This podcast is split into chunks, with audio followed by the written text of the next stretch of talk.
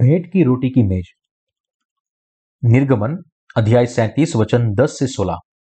फिर उसने बबुल की लकड़ी की मेज को बनाया। उसकी लंबाई दो हाथ, चौड़ाई एक हाथ और ऊंचाई डेढ़ हाथ की थी। और उसने उसको चोखे सोने से मड़ा और उसमें चारों ओर सोने की एक पाड़ बनाई। और उसने उसके लिए चार अंगुल चौड़ी एक पटरी और इस पटरी के लिए चारों ओर सोने की एक बाड़ बनाई। उसने मेज के लिए सोने के चार कड़े ढलाकर उन चारों कोनों में लगवाया। जो उसके चारों पायों पर थे। वे कड़े पटरी के पास मेज उठाने के डंडों के खानों का काम देने को थे। उसने मेज उठाने के लिए डंडों को बबुल की लकड़ी को बनाया और सोने से मड़ा और उसने मेज पर का सामान, अर्थात परात, धूपदान, कटोरे और उंडेलने के बर्तन सब चोखे सोने से बनाए। हमारे हृदय में फ्रेम रखने के द्वारा हमें ऐसा बनना बनना चाहिए जो जीवन की रोटी खाता है। भेंट की रोटी की मेज मिलाप वाले तंबू में पाए जाने वाले पात्रों में से एक बबुल की लकड़ी से बना था और सोने से मड़ा हुआ था। उसका नाप दो हाथ लंबा, डेढ़ हाथ ऊँचा और एक हाथ चौड़ा था। भेंट की रोटी की मेज पर हमेशा के लिए बारह रोटियाँ रखी जाती थी और यह रोटियाँ केवल याजक के द्वारा ही खाई जा सकती थी। ले व्यवस्था अध्याय चौबीस वचन पाँच से नौ। भेंट की रोटी के मेज की कुछ विशेषता। उसके चारों ओर एक पटरी थी और इस पटरी के लिए चारों ओर सोने के एक बाड़ बनाई गई थी। सोने के चार कड़े उसके चारों कोने में लगाए। मेज उठाने के लिए डंडों को बबुल की लकड़ी से बनाए और उसे सोने से मड़े, जो मेज उठाने के काम आते थे। मेज के ऊपर रखे पात्र, परात, धूपदान, कटोरे और उंडेलने के बर्तन सब चोखे सोने से बने थे। निर्गमन, अध्याय सैंतीस, वचन ग्यारह और बारह में लिखा है और उसने उसको चोखे सोने से मड़ा और उसमें चारों ओर सोने की एक बाढ़ बनाई और उसने उसके लिए चार अंगुल चौड़ी एक पटरी और इस पटरी के लिए चारों ओर सोने की एक बाढ़ बनाई। परमेश्वर के घर के पवित्र स्थान में रखे भेंट की रोटी की मेज में चार अंगुल चौड़ी एक पटरी थी और इस पटरी के चारों ओर सोने की एक बाढ़ थी। क्यों परमेश्वर ने मूसा को यह पात्र बनाने के लिए कहा? चार अंगुल चौड़ी यह पटरी तकरीबन 10 सेंटीमीटर आगे से निकली हुई थी जो मेज पर रखी रोटी को गिरने से बचाती थी। जैसे कि मेज पर रखी रोटी को केवल याजक ही खा सकता था, इसलिए हमें ऐसा बनना है जो इस आत्मिक रोटी को खा सके। जो लोग यीशु के बपतिस्मा और क्रूस के लहू पर विश्वास करने के द्वारा बच गए हैं और अनंत जीवन प्राप्त किया है, केवल वे ही, दूसरे शब्दों में, जो लोग पानी और आत्मा के सुसमाचार पर अपने उद्धार के रूप में विश्वास करता है, केवल वे ही इस रोटी को खा सकते हैं। क्योंकि चार अंगुल चौड़ी पटरी मिलाप वाले तंबू की भेंट की रोटी की मेज की चार ओर लगी थी। इसलिए वह यह सुनिश्चित करती थी कि रोटी फिसल कर नीचे गिर, न जाए। और हर विश्रामवार को गरम ताजी बनाई हुई रोटी मेज पर रखी जाती थी। हमें काश वास्तविकता पर ध्यान केंद्रित करना चाहिए कि मेज की चारों ओर चार अंगुल चौड़ी पटरी बनी थी और वह पटरी चारों ओर से सोने से मड़ी हुई थी। भेंट की रोटी की मेज हमें सिखाती है कि हमें अपने हृदय में सत्य के वचन को याद रखना चाहिए, जो हमें उद्धार देता है और इस प्रकार हम अनंत जीवन प्राप्त करते हैं। यह हमें बताता है कि जब हम यीशु के बपतिस्मा और क्रूस के लहू पर विश्वास करते हैं, केवल तभी हम नीले व्यंजनी और लाल कपड़े और बटी हुई सनी के कपड़े का विश्वास पा सकते हैं। और इस प्रकाशन से हम समझ पाए हैं कि जो लोग नीले व्यंजनी और लाल कपड़े और बटी हुई सनी के कपड़े में प्रकट हुए सत्य पर विश्वास करते हैं, केवल वे ही परमेश्वर की संतान बन सकते हैं।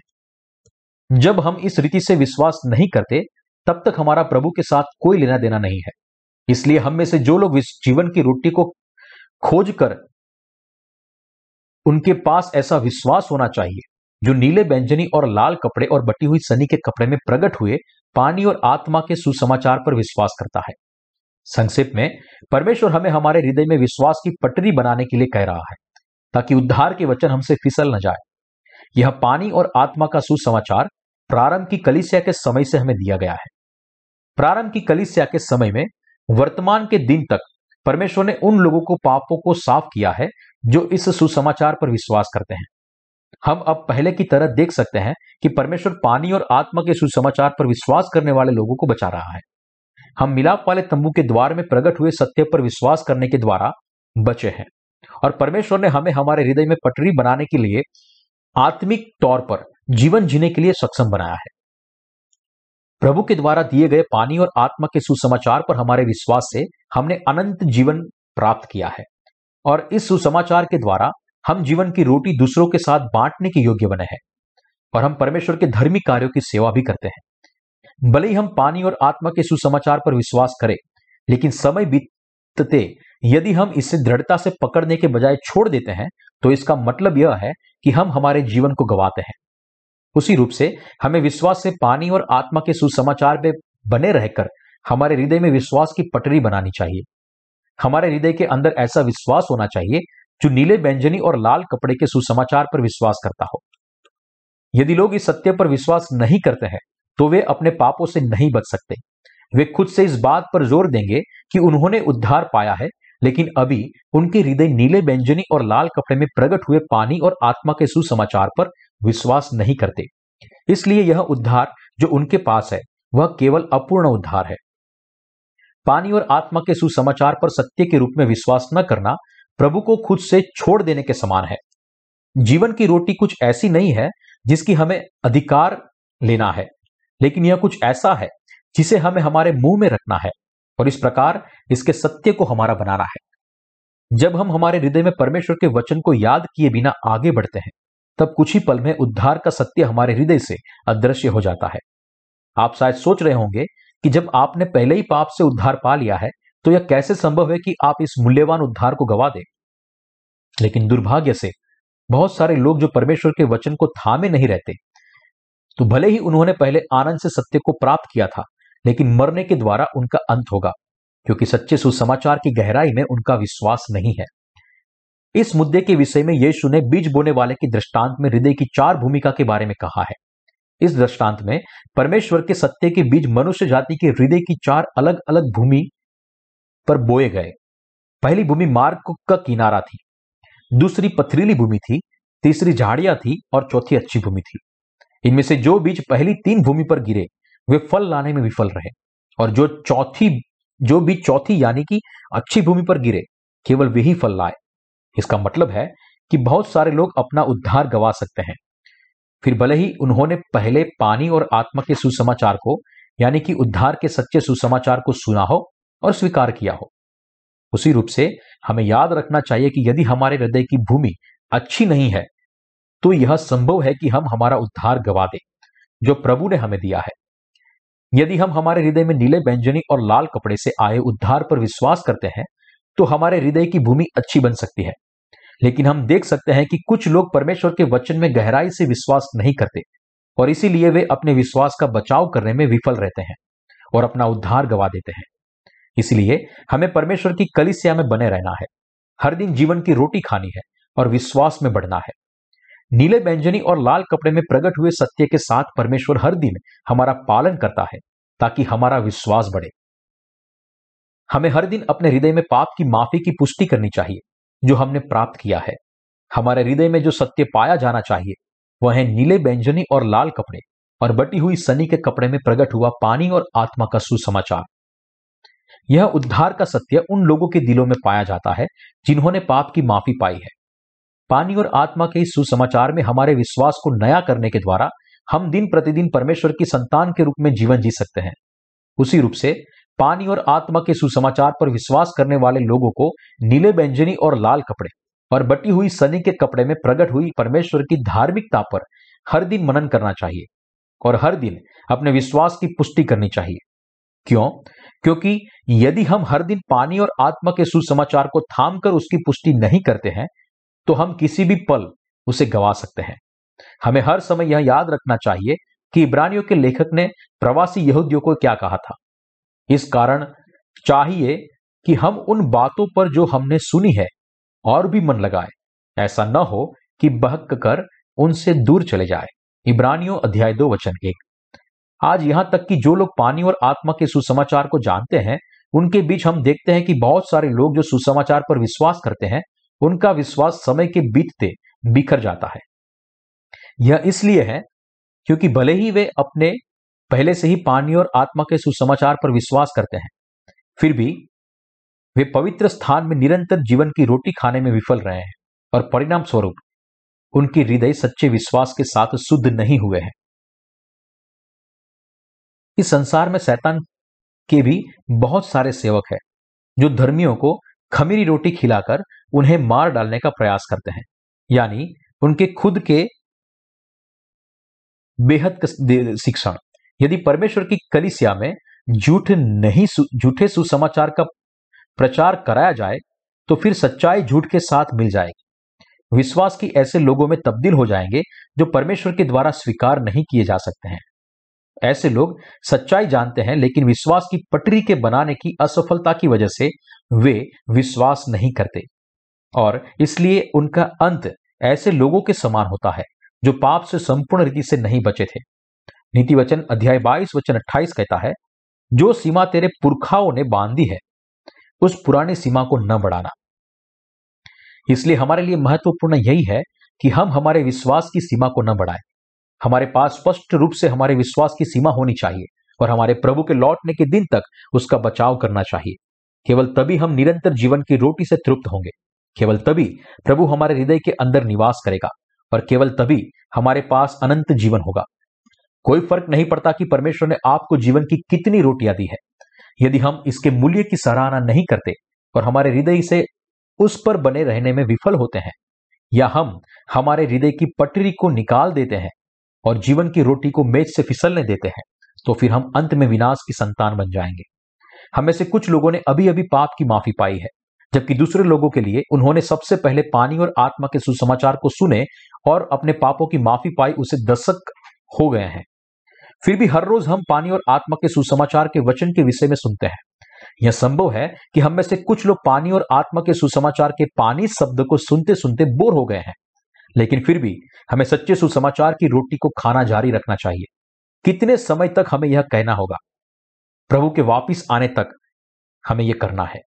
आप में से कुछ लोग शिकायत करते होंगे कि मैं हमेशा और बार बार पानी और आत्मा के सुसमाचार का प्रचार करता हूँ। लेकिन आपको समझने की ज़रूरत है कि मुझे इस तरह से प्रचार क्यों करना पड़ रहा है। यह इसलिए क्योंकि पानी और आत्मा के सुसमाचार का मनन करते करते हमारा विश्वास दृढ़ बनना चाहिए, ताकि हम परमेश्वर के सेवक बन सके। हमें इस युग की आत्माओं के लिए विश्वास योग्य और प्यासे पहरेदार के पात्र को परिपूर्ण करना चाहिए। क्योंकि नया जन्म पाई हुई आत्माएँ भी पानी और आत्मा का यह सुसमाचार जीवन की रोटी है और विश्वास का सच्चा भोजन है। उसी रूप से हर दिन हमें यह रोटी को खाना चाहिए और केवल इतना ही नहीं, अर्थात हमें केवल खुद के लिए इसे नहीं खाना चाहिए, लेकिन हमें दूसरों के साथ भी इसे हर दिन बांटना चाहिए, ताकि वे भी अपने पापों की माफ़ी प्राप्त करें। धर्मियों के लिए पानी और आत्मा के सुसमाचार के वचन को फैलाना और इस प्रकार से लोगों को अंधकार की सामत से छुड़ाकर उन्हें उसके प्रेम के पुत्र के राज्य में पहुंचाना ही उनकी रोटी है। यदि हम पानी और आत्मा के सुसमाचार की रोटी को खाने से इनकार करते हैं तो फिर हम पाप में गिरते हैं या मर जाते हैं। कभी कभी हमारे देह की कमज़ोरी की वजह से पानी और आत्मा के सुसमाचार पर हमारा विश्वास कमज़ोरी की वजह से, पानी और आत्मा के सुसमाचार पर हमारा विश्वास कमज़ोर पड़ जाता है। लेकिन यदि हम कठिनाई के समय में पानी और आत्मा के सुसमाचार को थामे रहते हैं तो वह हमारे लिए और भी मज़बूत बनने का मौका बन जाता है। जब हम इस सत्य के सुसमाचार को सुनते हैं और उस पर मनन करते हैं, तब हमारी आत्माएँ और भी ज़्यादा मज़बूत बनती है। हमारा विश्वास और मज़बूत बनता है और हम अपने हृदय में नए विश्वास को उभरते हुए देख सकते हैं। हमें हर दिन पानी और आत्मा के सुसमाचार को सुनने की और इस सुसमाचार पर हमारे विश्वास की पुष्टि करने की ज़रूरत है। जैसे परमेश्वर कहता है, चांदी में से मैल दूर करने पर वह सुनार के लिए काम की हो जाती है। नीति वचन अध्याय 25 वचन चार। हमें विश्वास को शुद्ध करने की ज़रूरत है। अर्थात हमें निरंतर पानी और आत्मा के सुसमाचार को सुनने, हमारे हृदय में उसे स्वीकार करने और समय समय पर उस पर मनन करने की आवश्यकता है। क्योंकि पानी और आत्मा का सुसमाचार जीवन की रोटी है, जो हमें जिलाता है। जैसे यीशु ने प्रभु की प्रार्थना में कहा, हमारी दिन भर की रोटी आज हमें दे, क्योंकि प्रभु ने वास्तव में हमें पानी और आत्मा के सुसमाचार के वचन दिए हैं। इसीलिए उसने हमें इसी रीति से प्रार्थना करने के लिए कहा है। जब पाप की माफ़ी के उद्धार की बात आती है, जो परमेश्वर ने हमें दिया है, तब हमें यह स्पष्ट करना चाहिए कि पाप से उद्धार पाने से पहले हमारा विश्वास कैसा था। मैंने इस सत्य को जाना उससे पहले मैं पाप से बचाया नहीं गया था। हमें स्पष्ट रूप से यह स्वीकार करना चाहिए कि उस समय भले ही हम यीशु पर विश्वास करते थे, लेकिन हम पाप से बचाए नहीं गए थे। उस समय में पाप से पूरी तरह नहीं बचा था। लेकिन जब मैंने निरंतर पानी और आत्मा के सुसमाचार को सुना, तब मैंने अपने हृदय में इस पर विश्वास किया। भले ही मैंने पहले यीशु पर मेरे उद्धारकर्ता के रूप में विश्वास किया था, लेकिन तब तक मेरा उद्धार परिपूर्ण नहीं हुआ था। लेकिन अब पानी और आत्मा के सच्चे सुसमाचार को सुनने के बाद मैंने सच में उद्धार पाया है। अब मैं सच में पानी और आत्मा के सुसमाचार पर विश्वास करता हूँ और मैं वास्तव में उस पर विश्वास करता हूँ। जब आप समझते हैं और विश्वास करते हैं कि वास्तव में विश्वास करते हैं कि प्रभु ने अपने बपतिस्मा और क्रूस के लहू से आपको संपूर्ण रीति से बचाया है, केवल तब सच्चे उद्धार का उपहार स्वर्ग से आपके हृदय पर उतरता है।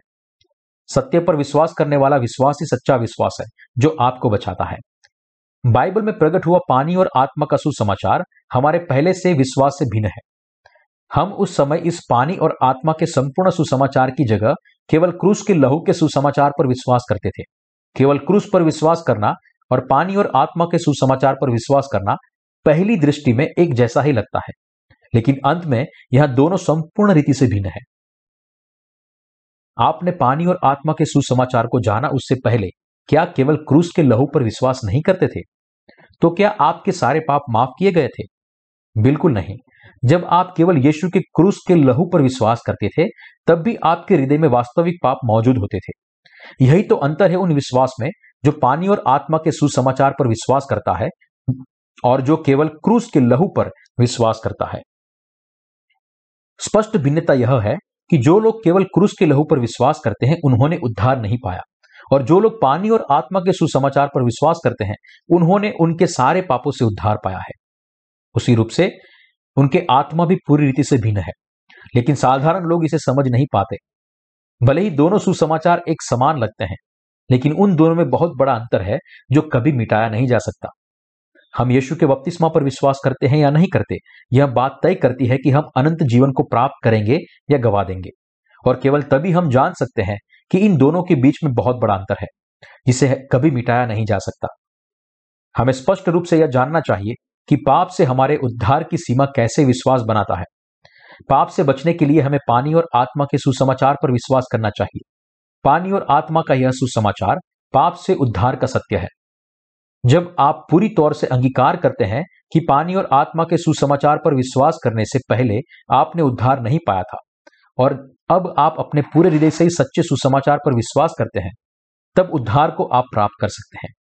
यदि आप अपने हृदय में पानी और आत्मा के सुसमाचार पर विश्वास करते हैं तो आपको स्पष्ट रूप से यह अंगीकार करना चाहिए कि आपने पानी और आत्मा के सुसमाचार को सुनने और विश्वास करने के द्वारा अपने पापों की माफ़ी पाई है। यदि आप पानी और आत्मा के सुसमाचार के सत्य पर विश्वास करते हैं तो आप निश्चित तौर पर अपने हृदय में इसके प्रमाण को पाएँगे। हमें बड़ी सावधानी से परमेश्वर के सामने अपने विश्वास की जाँच करनी चाहिए। हमारे विश्वास की जाँच करने के लिए कोई शर्म नहीं होनी चाहिए। यदि आपको सबसे पहले यीशु पर विश्वास करने से लेकर अब तक पानी और आत्मा के सुसमाचार पर विश्वास करने के लिए पाँच साल लगे हैं तो उसमें शर्म की कोई बात नहीं है। यदि आपको उद्धार पाने के लिए दस साल लगे हैं तो इसमें शर्म की कोई बात नहीं है। और यदि आपको उद्धार पाने के लिए बीस साल भी लगे हैं तो फिर भी इसमें शर्म की कोई बात नहीं है। इसके विपरीत यह एक आशीष है। हालाँकि वास्तविकता यह है कि बहुत सारे लोग ऐसे हैं जो पाप से उद्धार पाने का नाटक करते हैं। लेकिन पवित्र आत्मा जो सारी बातों को जांचता है, वह उनके विश्वास का स्वीकार नहीं करता, क्योंकि उन्होंने प्रमाणिकता से उद्धार की सीमा को नहीं खींचा है। हमने कौन से दिन उद्धार पाया था, यह महत्वपूर्ण नहीं है। लेकिन यहाँ महत्वपूर्ण बात यह है कि उद्धार पाने से पहले और बाद के अंतर को जानना और हमारे संपूर्ण विश्वास को स्पष्ट रूप से अंगीकार करना। हमारे विश्वास के पिता भी उसी सुसमाचार पर विश्वास करते थे जिस पर हम विश्वास करते हैं। लाल समुद्र पार करने के बाद, जब इसराइल के लोग कनान देश में जाने के लिए यर्दन नदी को पार करने के बाद बारे में सोच रहे थे, तब वे सुरक्षित रीति से तभी पार कर सकते थे, जब वे अपने याजकों का अनुसरण करें, जिन्होंने साक्षी के संदूक को उठाया था। यदि हम केवल खुद से ऐसा सोचे, अरे तो इस तरह से मैं यर्दन नदी को पार कर सकता हूँ, और वास्तव में नदी को पार नहीं करते तो हम कनान देश में प्रवेश नहीं कर सकते। क्योंकि हम अभी भी दूसरी तरफ़ बने हुए हैं। कनान देश में प्रवेश करने के लिए हमें विश्वास के द्वारा लाल समुद्र और यर्दन नदी को पार करना महत्वपूर्ण है। आत्मिक तौर से बात करूँ तो यर्दन नदी मृत्यु की और पुनरुत्थान की नदी है। जिस विश्वास ने हमें पाप से बचाया है, वह इस बात पर विश्वास करता है, मैं नरक में जाने वाला हूँ, लेकिन प्रभु इस पृथ्वी पर आया और उसने अपने बपतिस्मा और क्रूस के लहू से मुझे बचाया है। हमें संपूर्ण रीति से बचाने के लिए हमारे प्रभु ने यर्दन नदी में बपतिस्मा लिया। और क्रूस पर अपना लहू बहाया। इस तरह से उसने हमारी जगह अपना जीवन देकर हमारे पापों को उठाया और पाप की कीमत चुकाई। अब हमें इस सत्य पर विश्वास करना चाहिए और हमारे हृदय में विश्वास की सीमा और उद्धार की सीमा खींचनी चाहिए। जैसे मैं परमेश्वर का प्रचार करता हूँ, मैं देख सकता हूँ कि उसकी कलिसिया में बहुत सारे लोग ऐसे हैं, जिन्होंने अभी तक अपने हृदय में उद्धार की सीमा नहीं खींची और इसलिए वे प्रभु का अनुसरण नहीं कर सकते। वे विस्मित होते हैं कि कैसे वे उनके उद्धार के पहले और बाद के बीच में सीमा खींच सकते हैं। वे यह कहने के द्वारा बहाना बनाते हैं कि क्या इस पृथ्वी पर ऐसा कोई है जिसने यह सीमा खींची है? क्या प्रेरित पॉलुस ने किया है? क्या पत्रस ने किया था? किसी ने भी ऐसा नहीं किया है। लेकिन पॉलुस और पत्रस जैसे विश्वास के प्रेरितों ने उद्धार की सीमा खींची थी। पॉलुस के विषय में जब वह दमिश के मार्ग में था, तब उसने सीमा खींची थी। इसलिए उसने अब शब्द की जगह बार बार भूतकाल में पहले या बाद में शब्द का प्रयोग किया है। पत्रस के विषय में उसने भी ऊपर दिए गए शब्दों का उल्लेख किया है। पहला पत्रस अध्याय दो, वचन दस और पच्चीस। जब हम इसके अंगीकार को देखते हैं तो हम देखते हैं कि उसने भी इस सीमा को खींचा था। तू जीवते परमेश्वर का पुत्र है, मत्ती अध्याय सोलह, वचन सोलह। और उसी पानी का दृष्टांत भी अर्थात बपतिस्मा यीशु मसीह के जी उठने के द्वारा अब तुम्हें बचाता है। इससे शरीर के मैल को दूर करने का अर्थ नहीं है, परंतु शुद्ध विवेक से परमेश्वर के वश में हो जाने का अर्थ है। पहला पत्रस, अध्याय तीन, वचन इक्कीस। पौलुस और पत्रस दोनों ने स्पष्ट रूप से उद्धार के पहले और बाद के बीच विश्वास की सीमा खींची थी। इसलिए आप पानी और आत्मा के सुसमाचार पर विश्वास करते हैं कि नहीं, यह किसी दूसरे की समस्या नहीं है, लेकिन यह आपकी अपनी आत्मा की समस्या है। बाइबल में परमेश्वर के सारे सेवकों ने पाप की समस्या का सामना किया था, क्योंकि यह हम सब के लिए बहुत ही महत्वपूर्ण समस्या है। इसलिए हमें खुद विश्वास के द्वारा सुलझाना चाहिए। जब हम पानी और आत्मा के सुसमाचार पर विश्वास करते हैं और इस प्रकार हमारे हृदय में पाप की समस्या को सुलझाते हैं, तब परमेश्वर बहुत प्रसन्न होते हैं। क्या आप परमेश्वर को प्रसन्न करना चाहते हैं? तो आपको अपने पापी स्वभाव को पहचानने की और पानी और आत्मा के सुसमाचार पर विश्वास करके इस समस्या को सुलझाने की आवश्यकता है। यदि अभी तक आपके उद्धार नहीं पाया है तो आपको अंगीकार करना चाहिए, परमेश्वर, मैंने अभी तक उद्धार नहीं पाया है। यीशु ने कहा, मैं तुझे स्वर्ग के राज्य की कुंजिया दूँगा, और जो कुछ तू पृथ्वी पर बांधेगा, वह स्वर्ग में बंधेगा, और जो कुछ तू पृथ्वी पर खोलेगा, वह स्वर्ग में खुलेगा। मत्थी अध्याय 16 वचन 19 दूसरी ओर, सबसे पहले हमें स्वीकार करना चाहिए कि परमेश्वर मुझे पानी और आत्मा के सुसमाचार में बचाया है। अभी मेरे हृदय में मैं पानी और आत्मा के सुसमाचार पर विश्वास करता हूँ। परमेश्वर ने मुझे पानी और आत्मा के सुसमाचार के द्वारा बचाया है, उसमें मुझे कोई संदेह नहीं है। हम सबको पानी और आत्मा के सुसमाचार को अपने हृदय में स्वीकार करना चाहिए। मैं इस सुसमाचार पर भरोसा करता हूँ, क्योंकि यह सच्चाई है। क्योंकि प्रभु ने मेरे सारे पापों को मिटाया है, इसलिए अब मैं इस सुसमाचार पर विश्वास करता हूँ। मैंने अब तक विश्वास से उद्धार नहीं पाया था। जब हम इस प्रकार समझते हैं और परमेश्वर के द्वारा दिए गए सुसमाचार पर विश्वास करते हैं, तब परमेश्वर हमसे कहता है, मैंने तेरे विश्वास को स्वीकार किया है। जब परमेश्वर ने हमें पहले से ही पानी और आत्मा का सत्य दिया है, जो हमें संपूर्ण रीति से बचा सकता है, इसलिए यदि हम उद्धार की रेखा नहीं खींचते और इस सत्य पर विश्वास करने के द्वारा उस पर उद्धार का स्वीकार नहीं करते तो परमेश्वर हमें उद्धार पाए हुए लोगों की तरह स्वीकार नहीं कर सकता। क्योंकि परमेश्वर अनिवार्य तौर पर नहीं, लेकिन विशिष्ट रूप से हमारे साथ व्यवहार करता है। इसलिए यदि आप अपने हृदय में पानी और आत्मा के सुसमाचार पर विश्वास नहीं करते तो वह आपको पाप की माफ़ी नहीं दे सकता।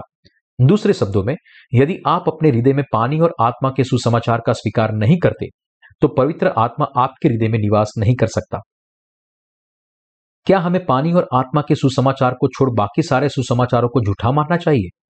या क्या हम सोचते हैं कि ऐसे झूठे सुसमाचार अभी भी काम के हैं और इसलिए उन्हें फेंकने की ज़रूरत नहीं है? हमें खुद की जाँच करनी चाहिए और देखना चाहिए कि हम किस प्रकार विश्वास करते हैं। आइए एक पल के लिए मान लेते कि हम इस्तेमाल किए हुए उपकरण और इलेक्ट्रॉनिक्स के ढेर के पास आए हैं। आइए आगे यह मान लेते हैं कि हम इनमें से कुछ घर पर लेकर गए हैं। यह सोचते हुए कि हाँ कुछ बचा पाएँगे। लेकिन बाद में पता चलता है कि उनमें से कुछ भी काम नहीं करता और सब व्यर्थ है। तो फिर तब भी क्या हम उसे रखेंगे या फेंक देंगे? एक बार जब हम फैसला करते हैं कि वह सब व्यर्थ है तो निश्चित ही हम उन सबको फेंक देंगे। जब आप निष्कर्ष तक पहुँचते हैं कि कुछ चीज़ें आपके लिए कोई काम की नहीं है और फिर बिल्कुल भी असली नहीं है तो फिर आपको यह भी पता होना चाहिए कि उसे किस तरह से दूर करना है। यदि हमें सांसारिक मामले में इस प्रकार कार्य करना चाहिए तो फिर जब आत्मिक मामले की बात आती है तो हमें किस प्रकार कार्य करना चाहिए? हमें हमारे आत्मिक मामलों में झूठ को अस्वीकार करने के लिए और भी स्पष्ट होना चाहिए। हमें स्पष्ट सीमा खींचनी चाहिए, जो पानी और आत्मा के सुसमाचार पर हमारे विश्वास को केवल क्रूस के लहू पर विश्वास करने वाले विश्वास से अलग करे। हमें यह समझना चाहिए कि केवल क्रूस के लहू पर का विश्वास कभी भी उद्धार नहीं दे सकता। और हमें निश्चित तौर पर ऐसे दोषपूर्ण सिद्धांत को फेंक देना चाहिए। कौन सा सुसमाचार बाइबल आधारित सुसमाचार है? क्या यह केवल क्रूस के लहू का सुसमाचार है या फिर यह पानी और आत्मा का सुसमाचार है? आपका विश्वास, जो पानी और आत्मा के सुसमाचार पर विश्वास करता है और जिसने आपको आपके पापों से बचाया है, उससे परमेश्वर प्रसन्न होता है। संक्षेप में, दो प्रकार के मसीह है। वे, जो पानी और आत्मा के सुसमाचार को जानते हैं और विश्वास करते हैं और वे जो नहीं करते। भले ही ऐसा लगता है कि दोनों एक समान विश्वास के जीवन की अगुवाई करते हैं, लेकिन वास्तविकता यह है कि दोनों संपूर्ण तौर पर भिन्न है। क्या आप किसी भी तरह से यह सोचते हैं कि आप जिस सुसमाचार पर विश्वास करते थे, उसका अभी भी कोई उपयोग है? क्या आपने यह सोचकर अभी भी उसे पकड़ रखा है कि कुछ समय बाद वह काम आएगा? ऐसा विश्वास, झूठा विश्वास है। ऐसा जो मनुष्य के बनाए हुए विचार से निकला है। इसलिए आपको अपने भूतकाल के सारे बोझ को निकाल देना चाहिए। क्योंकि आपने अभी भी जो झूठ है, उसे बाहर नहीं फेंका है। इसलिए आपके हृदय में समस्या है। मैं आपको उसका वचन याद रखने की सलाह देता हूँ। जो लेवी व्यवस्था अध्याय 19 वचन 19 में लिखा है, तुम मेरी विधियों को निरंतर मानना, अपने पशुओं को भिन्न जाति के पशुओं से मेल खाने न देना, अपने खेत में दो प्रकार के बीज इकट्ठे न बोना और सनी और ऊन की मिलावट से बना हुआ वस्त्र न पहनना। पवित्र स्थान में प्रवेश करने के लिए हमें केवल इसके द्वार से होकर प्रवेश करना चाहिए। मिलाप वाले तंबू का द्वार कौन सी सामग्री से बना था? वह नीले व्यंजनी और लाल कपड़े और बटी हुई सनी के कपड़े से बुना गया था। जिन्होंने पानी और आत्मा के सुसमाचार से नया जन्म पाया है, उन्हें तंबू का द्वार खोलना चाहिए और पवित्र स्थान में प्रवेश करना चाहिए। तंबू के द्वार के खंभों के नीचे पीतल की कुर्सियाँ लगाई गई थी। यह पीतल की कुर्सियाँ हमें यह स्वीकार करवाती है कि पानी और आत्मा का सुसमाचार उद्धार की सच्चाई है। वे हमें सिखाती है कि भले ही हमारे पास परमेश्वर से हमारे पापों का दंड पाने के और मरने के अलावा और कोई विकल्प ना हो, लेकिन पानी और आत्मा के सुसमाचार के द्वारा, पानी और आत्मा से नया जीवन पाने की आशीष प्राप्त करने के द्वारा हम परमेश्वर की निज प्रजा बनते हैं। हम तंबू में केवल तभी प्रवेश कर सकते हैं जब हम द्वार में इस्तेमाल हुए चार रंग के कपड़ों के झूठे विचार को निकाल दें कि हम केवल लाल कपड़े में प्रकट हुई यीशु की सेवकाई पर विश्वास करने के द्वारा ही बच सकते हैं। जब हम हमारे स्व केंद्रित विचार और विश्वास को फेंक नहीं देते, तब तक हम नीले बैंजनी और लाल कपड़े में प्रकट हुए उद्धार पर विश्वास नहीं कर सकते। हमें यह समझना चाहिए कि नीले बैंजनी और लाल कपड़े और बटी हुई सनी के कपड़े में प्रकट हुआ सत्य, पानी और आत्मा का सुसमाचार है। और जब हमने पहले केवल क्रूस के लहू पर विश्वास किया था वह स्व केंद्रित विचार को झूठ के रूप में स्वीकारना चाहिए। यदि परमेश्वर की इच्छा है तो फिर हम वह आपको पानी और आत्मा के सुसमाचार की सच्चाई की ओर लेकर जाएगा। जो लोग पानी और आत्मा के सुसमाचार की सच्चाई पर विश्वास करते हैं, केवल वे ही अपने सारे पापों की माफ़ी पा सकते हैं और अनंत जीवन प्राप्त कर सकते हैं। केवल तभी हम अपने हृदय में इस सत्य पर विश्वास करने के द्वारा, उद्धार के द्वारा को खोल सकते हैं और पवित्र स्थान में प्रवेश कर सकते हैं। यदि हम हमारे उस पुराने विश्वास के झूठ को परखने में विफल हो जाते हैं, जो जो आप पानी और आत्मा के सुसमाचार को जानने से पहले करते थे तो फिर आप पाप के दंड को सहन करेंगे, क्योंकि आप उद्धार पाने के लिए सक्षम नहीं होंगे। यदि ऐसा होता है तो आप पवित्र स्थान में भी प्रवेश नहीं कर सकते और जीवन की रोटी को नहीं खा सकते। जब आप पानी और आत्मा के सुसमाचार पर विश्वास करने के द्वारा पवित्र स्थान में प्रवेश करते हैं, केवल तभी आप जीवन की रोटी को पा सकते हैं। आपको समझना चाहिए कि प्रभु ने अपने बपतिस्मा, यानी कि नीले कपड़े और आपके पापों को साफ़ करने और क्रूस पर लहू बहाने के द्वारा आपके पापों के दंड को सहन करने, यानी कि लाल कपड़े से आपको परमेश्वर की संतान बनाया है। और आपको स्पष्ट रूप से समझना और विश्वास करना चाहिए कि पानी और आत्मा का सुसमाचार वो सत्य है जो आपके लिए निश्चित रूप से महत्वपूर्ण है। जब आप जानते हैं कि परमेश्वर ने ही आपको पानी और आत्मा का सुसमाचार दिया है, और जब आप इस सुसमाचार पर विश्वास करते हैं, केवल तभी आप परमेश्वर की कलिसिया में प्रवेश कर सकते हैं, और धर्मी के साथ जीवन की रोटी बांट सकते हैं। प्रभु का मांस जीवन की रोटी और पाप की माफ़ी है। आइए, हम योहन्ना अध्याय छे वचन उनचास से लेकर तिरपन की ओर देखते हैं। तुम्हारे बाप दादों ने जंगल में मन्ना खाया और मर गए। यह वह रोटी है जो स्वर्ग से उतरती है ताकि मनुष्य उसमें से खाए और न मरे। जीवन की रोटी जो स्वर्ग से उतरी मैं हूँ। यदि कोई इस रोटी में से खाए तो सर्वदा जीवित रहेगा और जो रोटी मैं जगत के जीवन के लिए दूँगा वह मेरा मांस है। इस पर यहूदी यह कहकर आपस में झगड़ने लगे यह मनुष्य कैसे अपने अप, हमें अपना मांस खाने को दे सकता है? यीशु ने उनसे कहा मैं तुमसे सच सच कहता हूँ कि जब तक तुम मनुष्य के पुत्र का मांस न खाओ और उसका लहू न पियो तुम में जीवन नहीं। यीशु ने कहा कि जो उसके मांस को खाए और लहू को पिए, वह अनंत जीवन पाएगा। इस भाग का मतलब है कि हम सबको यीशु के मांस को खाना चाहिए और उसके लहू को पीना चाहिए। तो फिर हम कैसे यीशु के मांस को खा सकते हैं और उसके लहू को पी सकते हैं? पानी और आत्मा के सुसमाचार पर विश्वास करने के द्वारा हम उसके मांस को खा सकते हैं और लहू को पी सकते हैं। यीशु ने अपने बपतिस्मा के द्वारा हमारे सारे पापों को उठाया, यह विश्वास करने के द्वारा हम उसके मांस को खा सकते हैं। और यीशु ने हमारे पापों को अपने कंधों पर उठाया और उनके लिए क्रूस पर दंड सहा। यह विश्वास करने के द्वारा हम उसके लहू को पी सकते हैं। हमें यह भी विश्वास करना चाहिए कि नीले व्यंजनी और लाल कपड़े और बटी हुई सनी के कपड़े में प्रकट हुआ उद्धार के कार्य के द्वारा यीशु ने हमारे पापों को मिटाया और हमें परमेश्वर की संतान बनाया है। आप पानी और आत्मा के सुसमाचार पर विश्वास करने से पहले कैसा विश्वास करते थे? इसकी परवाह किए बिना आपको यह स्वीकार करना चाहिए कि आपका पुराना विश्वास गलत था। और अब आपको यीशु के मांस को खाकर और उसके लहू को पीकर और वचन की रोटी खाने के द्वारा विश्वास के पात्र को बनना चाहिए। युहन्ना अध्याय छह वचन तिरपन कहता है, मैं तुमसे सच सच कहता हूँ कि जब तक तुम मनुष्य के पुत्र का मांस न खाओ और उसका लहू न पियो, तुम में जीवन नहीं।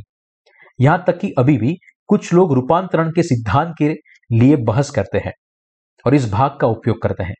यह सिद्धांत कहता है कि जब विश्वास से इस विधि को किया जाता है, तब प्रभु भोज में इस्तेमाल होने वाले दाक रस और रोटी यीशु के वास्तविक मांस और लहू में रूपांतर हो जाते हैं।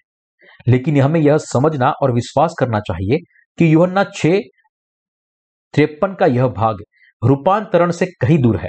वास्तव में यह पानी और आत्मा के सुसमाचार के बारे में बताता है। प्रभु भोज के दौरान, यदि आप कतार में इंतज़ार कर रहे हैं और याजक रोटी का एक टुकड़ा आपके मुँह में रखता है तो क्या यह रोटी यीशु के मांस में रूपांतर हो जाती है? ऐसा नहीं होता। हम यह विश्वास करने के द्वारा यीशु के मांस को खा सकते हैं और उसके लहू को पी सकते हैं कि यीशु ने इस पृथ्वी पर आया था और बपतिस्मा लेने के द्वारा जगत के पापों को उठाया और उन्हें साफ़ किया। इन पापों को क्रूस तक लेकर गया और मर गया। और इस प्रकार हमें मृत्यु से बचाया है। जो लोग विश्वास से यीशु के मांस को खाते हैं और उसके लहू को पीते हैं, वे वही लोग हैं जो इस सच्चाई पर विश्वास करते हैं कि यीशु ने नीले और लाल कपड़े से हमारे पापों को अपने ऊपर उठाने और पाप का दंड सहने के द्वारा हमें बचाया है। हमें यीशु मसीह के बपतिस्मा और लहू पर हमारे विश्वास के द्वारा यीशु का मांस खाना चाहिए और उसका लहू पीना चाहिए। अपने ऊपर डाले गए हमारे पापों को स्वीकार करने के लिए यीशु ने यर्दन नदी में योहन्ना बपतिस्मा देने वाले से बपतिस्मा लिया। आइए, हम मत्ती अध्याय तीन वचन पंद्रह से सत्रह की ओर मुड़ते हैं। यीशु ने उसको यह उत्तर दिया, अब तो ऐसा ही होने दे, क्योंकि हमें इसी रीति से सब धार्मिकता को पूरी करना उचित है। तब उसने उसकी बात मान ली, और यीशु बपतिस्मा लेकर तुरंत पानी में से ऊपर आया, और देखो, उसके लिए आकाश खुल गया, और उसने परमेश्वर के आत्मा को कबूतर के समान उतरते और अपने ऊपर आते देखा। और देखो, यह आकाशवाणी हुई। यह मेरा प्रिय पुत्र है, जिससे मैं अत्यंत प्रसन्न हूँ। क्योंकि जब यीशु ने योहन्ना से बपतिस्मा लिया और क्रूस पर मरा, तब हमारे सारे पापों को ले लिया, ताकि वह परमेश्वर की सब धार्मिकता को पूरा करे। हमारा विश्वास, जो सुसमाचार की सच्चाई पर विश्वास करता है, कि जब यीशु ने योहन्ना से बपतिस्मा लिया, तब जगत के सारे पाप यीशु पर डाले गए। यह सच्चा विश्वास है, जिसके साथ हम यीशु के मांस को खा सकते हैं और उसके लहू को पी सकते हैं। यदि आप इस सत्य को पहचानते हैं और आपने पहले से ही विश्वास के द्वारा यीशु के मांस को खाया है, जगत के आपके पाप एक ही बार में हमेशा के लिए यीशु पर डाले गए हैं। यह सत्य है और इसलिए आपके हृदय में यह विश्वास करना आपके लिए बहुत ही महत्वपूर्ण है। यह विश्वास, जो विश्वास है, जो आपके यीशु का मांस खाने के लिए योग्य बनाता है। क्या आपके पाप उसके बपतिस्मा के द्वारा उसके ऊपर नहीं डाले गए। जब आप यह विश्वास करते हैं, केवल तभी आप यीशु के मांस को खा सकते हैं। यीशु को बपतिस्मा देने के बाद युहन्ना बपतिस्मा देने वाले ने ऊँची आवाज़ में पुकारा, देखो, यह परमेश्वर का मेमना है, जो जगत का पाप उठा ले जाता है। युहन्ना अध्याय एक, वचन उन्तीस। और क्योंकि यीशु ने अपने बपतिस्मा के द्वारा जगत के पापों का स्वीकार किया था, इसलिए उसने उन्हें अपने शरीर पर उठाया, क्रूस पर चढ़ाया गया उसके हाथ और पाँव में कीले ठोकी गई और उसके लहू को बहाया गया। मरते समय यीशु ने ऊँची आवाज़ में कहा, पूरा हुआ। फिर वह तीन दिनों में मृत्यु से जीवित हुआ। चालीस दिनों तक गवाही दी, स्वर्ग में उठा लिया गया और अब तक परमेश्वर पिता की दाहिनी ओर बैठा है। और उसने यह वादा भी किया कि जैसे उसे स्वर्ग में उठा लिया गया, वैसे ही वह फिर आएगा। क्या आप अपने हृदय में इस सत्य पर विश्वास करते हैं? इस सत्य पर विश्वास करने के द्वारा आप यीशु के मांस को खा सकते हैं और उसके लहू को पी सकते हैं। जब हम अपने हृदय में सचमुच विश्वास करते हैं, केवल तभी हम यीशु के मांस को खा सकते हैं और लहू को पी सकते हैं। इस विश्वास के साथ हम पवित्र स्थान की रोटी खा सकते हैं। हमारे परमेश्वर ने हमें आदेश दिया है कि जब भी हम इकट्ठा हो तो उसके मांस और लहू को याद करें। उसी रूप से जब भी हम इकट्ठा होते हैं तब हमें हर समय यीशु के मांस और लहू का स्मरण करना चाहिए। जब भी हम इकट्ठा होते हैं, तब हम विश्वास के द्वारा यीशु के मांस को खाना है और उसके लहू को पीना है। तो फिर हम कैसे प्रभु बोझ को केवल औपचारिक विधि के रूप में ले सकते हैं? क्योंकि हम उस बपतिस्मा पर विश्वास करते हैं, जिसके द्वारा यीशु ने हमारे पापों को अपनी देह पर उठाया और उसके बलिदान के लहू पर विश्वास करते हैं, यह विश्वास के द्वारा है कि हम हर दिन उसके मांस और लहू को याद करते हैं। क्योंकि हम पानी और आत्मा के सत्य पर विश्वास करते हैं, इसलिए हमें हर दिन यीशु के मांस को खाते हैं और लहू को पीते हैं। जैसे यीशु ने कहा था, जो मेरा मांस खाता है और लहू पीता है, अनंत जीवन उसी का है। युहन्ना अध्याय छह, वचन चौपन वह उन लोगों को जीवन, जीवित करेगा, जो अंत के दिन में उसका मांस खाते हैं और उसका लहू पीते हैं। हमें यह स्वीकार करना चाहिए कि यदि हमारा विश्वास हमें यीशु के मांस को खाने और उसके लहू को पीने के लिए सक्षम नहीं बनाता है तो यह दोषपूर्ण विश्वास है। हमारे प्रभु ने कहा है, जो मेरा मांस खाता है और मेरा लहू पीता है, अनंत जीवन उसी का है, और मैं उसे अंतिम दिन फिर जिला उठूँगा। क्योंकि मेरा मांस वास्तव में खाने की वस्तु है और मेरा लहू वास्तव में पीने की वस्तु है। जो मेरा मांस खाता और मेरा लहू पीता है, वह मुझमें स्थिर बना रहता है, और मैं उसमें, जैसा जीवते पिता ने मुझे भेजा, और मैं पिता के कारण जीवित हूँ, वैसे ही वह भी जो मुझे खाएगा मेरे कारण जीवित रहेगा। युहन्ना अध्याय छे, वचन चौपन से सत्तावन। जो लोग विश्वास से प्रभु का मांस खाते हैं और उसका लहू पीते हैं, वे उसके कारण जीवित रहेंगे। दूसरी ओर, जो लोग प्रभु का मांस नहीं खाते और उसका लहू नहीं पीते, वे मर जाएँगे, क्योंकि उन्होंने विश्वास नहीं किया। लेकिन हमारे लिए विश्वास के द्वारा यीशु का मांस खाना और उसका लहू पीना कठिन नहीं है। आइए एक पल के लिए मान लेते हैं कि परमेश्वर के राज्य में प्रवेश करने के लिए हमें उद्धार की परीक्षा देनी है।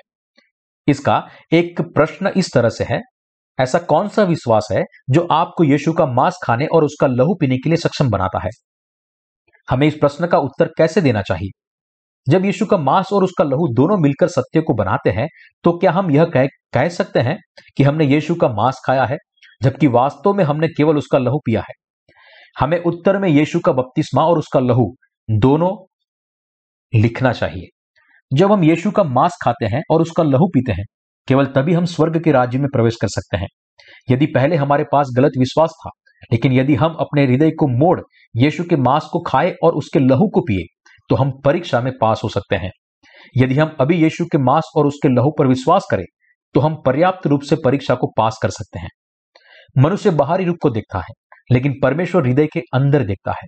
और इसलिए, जब हम यीशु के बपतिस्मा और लहू दोनों पर विश्वास करते हैं, तब हम यीशु का मांस खाते हैं और उसका लहू पीते हैं।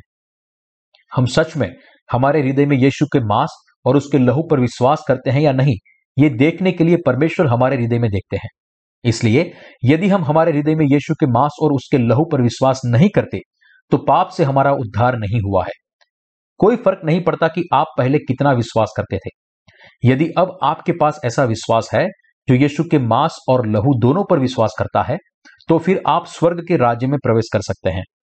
इस जगत के बहुत सारे धर्म रूपांतरण के सिद्धांत की सत्यता पर वाद विवाद करते हैं। वास्तव में हमें विश्वास की आवश्यकता है, जो हमें यीशु का मांस और उसका लहू पीने के लिए सक्षम बनाए। लेकिन यह केवल तभी संभव है, जब हम अपने हृदय में पानी और आत्मा के सुसमाचार पर विश्वास करें। पानी और आत्मा के सुसमाचार के द्वारा हमारे हृदय में यीशु पर विश्वास करना सच्ची रोटी खाना और सच्चा लहू पीना है। हमें यीशु के बपतिस्मा और लहू पर हमारे पाप की माफ़ी के रूप में विश्वास करना चाहिए।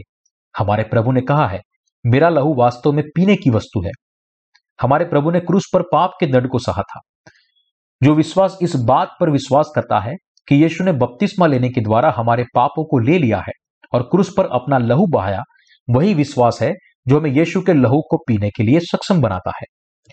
योन्ना से बपतिस्मा लेने के द्वारा यीशु ने हमारे सारे पापों को उठाया, जिसमें आपके बच्चे, आपके माता पिता और हम में से प्रत्येक व्यक्ति के पापों का समावेश होता है और क्रूस पर अपना लहू बहाने के द्वारा उसने इन सब पापों के दंड को सहा। अपने बपतिस्मा और लहू के साथ यीशु ने हमारी पापों की सारी समस्या को संपूर्ण रीति से इस जगत के सारे लोगों के लिए सुलझा दिया। यीशु ने अपने बपतिस्मा के द्वारा हमारे पापों को उठाया और क्रूस पर अपने लहू के द्वारा उसने हमारे पापों का दंड सहा। ऐसा मानना विश्वास के द्वारा यीशु का लहू पीना है। आज की दुनिया में बहुत सारे लोग हैं जो कहते हैं कि वे केवल अपने शब्द से पानी और आत्मा के सुसमाचार पर विश्वास करते हैं। लेकिन वे यीशु के मांस और उसके लहू में पूरी तरह से विश्वास नहीं करते। कोई भी व्यक्ति जिसके पास संपूर्ण विश्वास नहीं है, जो यीशु के मांस और लहू पर विश्वास करता है, वे पाप से माफ़ी नहीं पा सकते। आपने शायद पहले विश्वास किया होगा कि क्रूस का लहू ही एकमात्र सच्चाई है। लेकिन अब जब आपने वास्तविक सच्चाई को पाया है, इसलिए अब आपके पास ऐसा विश्वास होना चाहिए जो यीशु के मांस और लहू पर विश्वास करता है। केवल तभी परमेश्वर आपको उद्धार पाए हो व्यक्ति समझेंगे। दूसरी ओर, लेकिन यदि आप इस बात में विश्वास की स्पष्ट सीमा नहीं खींचते, अर्थात विश्वास के द्वारा प्राप्त की हुई पाप की माफ़ी जो हृदय में यीशु के मांस और लहू पर विश्वास करती है तो फिर आपका विश्वास परमेश्वर के द्वारा स्वीकार नहीं किया जा सकता। हमारे प्रभु ने कहा है, जो मेरा मांस खाता और मेरा लहू पीता है, वह मुझमें स्थिर बना रहता है, और मैं उसमें, युहन्ना अध्याय छह वचन छप्पन। लेकिन जब तक हम विश्वास से यीशु के मांस को नहीं खाते और लहू को नहीं पीते, तब तक हम परमेश्वर की उपस्थिति में प्रवेश नहीं कर सकते। और कोई भी व्यक्ति जिसके पास यह विश्वास नहीं है, जो यीशु के मांस और लहू पर विश्वास करता है तो वह प्रभु में बना नहीं रह सकता। यह मेरी हार्दिक आशा है कि हमारी कलिसिया के कोई भी संत, कार्यकर्ता और प्रभु का सेवक इस विश्वास से गिरना नहीं चाहिए, जो प्रभु के मांस और लहू पर विश्वास करता है। जब सदोम और गमोरा को आग से नाश किया गया, तब लूत के दामाद ने परमेश्वर के वचन को केवल एक मज़ाक समझा, जो लूत ने उनसे कहे थे। जो लोग परमेश्वर के वचन को गंभीरता से नहीं लेते उन लोगों के ऊपर परमेश्वर का न्याय आएगा, जैसे लिखा गया है। अविश्वासी अपने अविश्वास के पाप के कारण दंड सहेंगे। वे अपने पापों की वजह से नाश होंगे। यह कोई हँसी की बात नहीं है। पानी और आत्मा का सुसमाचार यीशु के मांस और लहू पर विश्वास को दर्शाता है। इस सत्य पर विश्वास करने के द्वारा हमने हमारे पापों से माफ़ी पाई है और अनंत जीवन प्राप्त किया है। क्योंकि यीशु के मांस और लहू का विश्वास, जिस पर हम विश्वास करते हैं, वह सच्चा सुसमाचार और सच्चा सत्य है। हमें इस सत्य को हमारे हृदय में रखना चाहिए। सबसे पहले, हमारे हृदय में विश्वास की पटरी बनाने के द्वारा हमें परमेश्वर के सारे वचन को थामे रहना चाहिए और उन्हें फिसलने नहीं देना चाहिए। हमारे हृदय में विश्वास करने के द्वारा हमें इस सत्य का स्वीकार करना चाहिए कि परमेश्वर ने यीशु के मांस और लहू से पापियों के सारे अपराधों को मिटा दिया है। मैं आशा और प्रार्थना करता हूँ कि आप सब प्रभु के द्वारा परिपूर्ण किए हुए पानी और आत्मा के सुसमाचार पर विश्वास करें। उद्धार की रोटी खाए, जो आपको आपके पापों से बचाती है, और इस प्रकार अनंत जीवन प्राप्त करें।